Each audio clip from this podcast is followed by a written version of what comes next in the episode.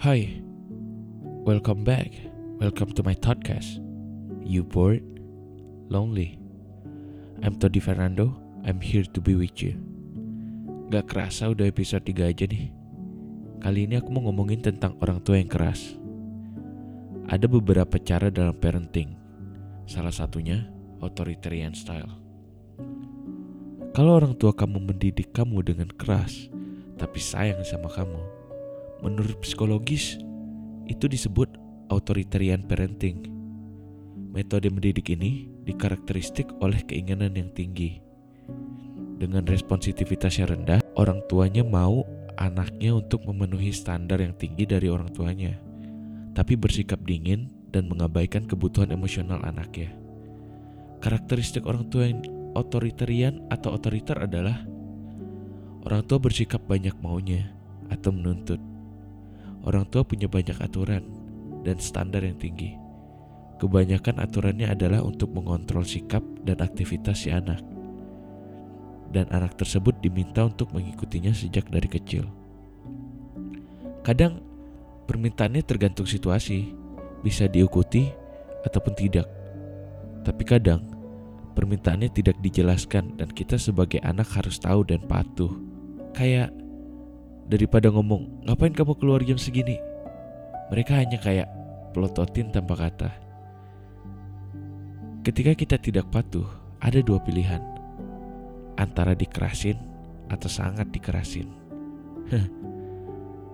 Ketika kita tidak patuh, kita dianggap menantang atau tidak sopan. Tidak ada yang dapat diterima di mata orang tua kalau kita tidak melakukan permintaannya. Selanjutnya mereka bersikap dingin dan tidak mengasuh. Orang tua otoritarian itu sangat jarang menampilkan kehangatan kepada anaknya. Malah, orang tua bersikap dingin dan kasar. Ketika orang tua marah atau kesal kepada anaknya, mereka akan berteriak dan memaki kepada anaknya. Orang tua menyebutnya cinta yang keras untuk membenarkan ketidaktanggung jawabnya dan sikap jahatnya kepada anak. Orang tua juga sangat mengontrol. Orang tua menganggap dirinya adalah orang yang berwenang dan anaknya harus patuh kepada sang berwenang tanpa alasan. Orang tua menggunakan kontrolnya dalam segala aspek kehidupan anaknya. Dari bagaimana anak tersebut berbicara, bersikap di rumah, maupun di publik. Apa yang mereka pakai dan aktivitas yang mereka ikuti juga diatur. Orang tua otoriter tidak hanya memaksakan kontrol perilaku, tetapi juga kontrol psikologis terhadap anak-anak mereka. Mereka menganggap bahwa anak-anak tidak memiliki hak atau kemampuan untuk membuat keputusannya sendiri. Pendapat anak-anak tidak diperlukan bagi mereka. Anak-anak juga dilarang mengeksplor atau bertindak secara mandiri. Orang tua hanya mengizinkan monolog, hanya orang tua yang berbicara. Orang tua yang otoriter jarang melibatkan anak-anak dalam pengambilan keputusan. Mereka menggunakan alasan, karena saya bilang begitu, ketika mereka meminta anak-anaknya untuk melakukan apa yang mereka katakan. Mereka tidak ingin atau mengizinkan masukan dari anaknya. Upaya apapun untuk menanyakan dengan orang tua dipandang menantang kepada orang tua. Pandangan orang tuanya kepada anaknya adalah anaknya hanya dilihat, tidak mendengar dari anaknya. Orang tua sering menggunakan hukuman yang kasar. Orang tua yang otoriter sering menggunakan rasa takut untuk mengendalikan dan menegakkan aturan. Ketika anak-anak tidak patuh, hukumannya bisa keras. Orang tua ini lebih cenderung menggunakan tindakan, hukuman untuk memaksa anak-anak mengikuti aturan. Sebagai contoh, yaitu memarahi, mempermalukan, atau hukuman fisik. Orang tua yang otoriter fokus pada hukuman daripada mengajar atau memberi contoh perilaku yang diinginkan. Orang tua yang mendidik secara otoriter memiliki banyak efek negatif kepada anak. Menurut studi, beberapa efeknya yaitu cenderung tidak bahagia, kurang mandiri dibandingkan anak-anak lain, menjadi bermusuhan dan agresif di bawah tekanan, sering menampilkan masalah perilaku agresif di luar rumah ketika orang tua tidak ada.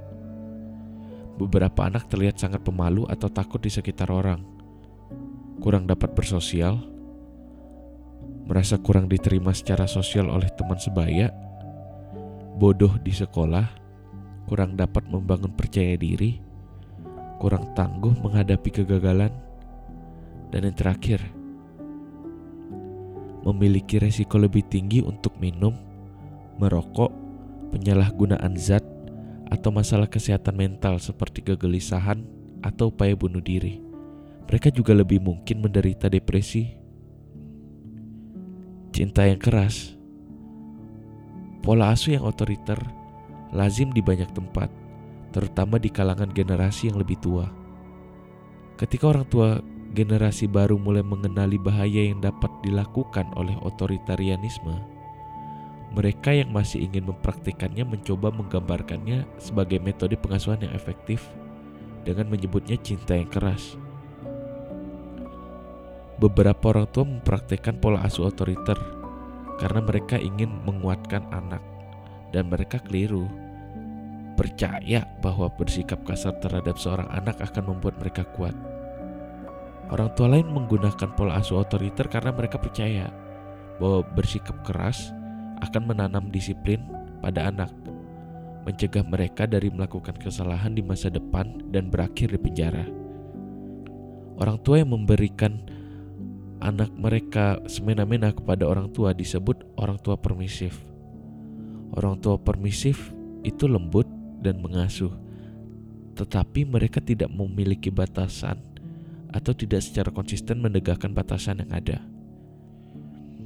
Masalahnya, kepercayaan orang tua yang menganut otoriter, kebalikan dari permisif, adalah otoriter.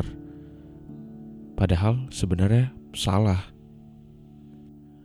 Masalah dengan pola asuh permisif bukan karena orang tua bersikap lembut dan responsif, karena penelitian menunjukkan bahwa orang tua responsif sebenarnya membantu anak membentuk ikatan yang aman, yang bermanfaat. Masalah aktual dengan pola asuh permisif adalah tidak menetapkan batasan atau tidak memaksakannya secara konsisten. Nah, kebalikan dari permisif adalah non-permisif. Jadi, tadi kebalik. Maksudnya, orang tua otoriter itu menganggap bahwa permisif itu tidak baik, dan yang baik adalah kebalikan dari permisif yang mereka anggap otoriter.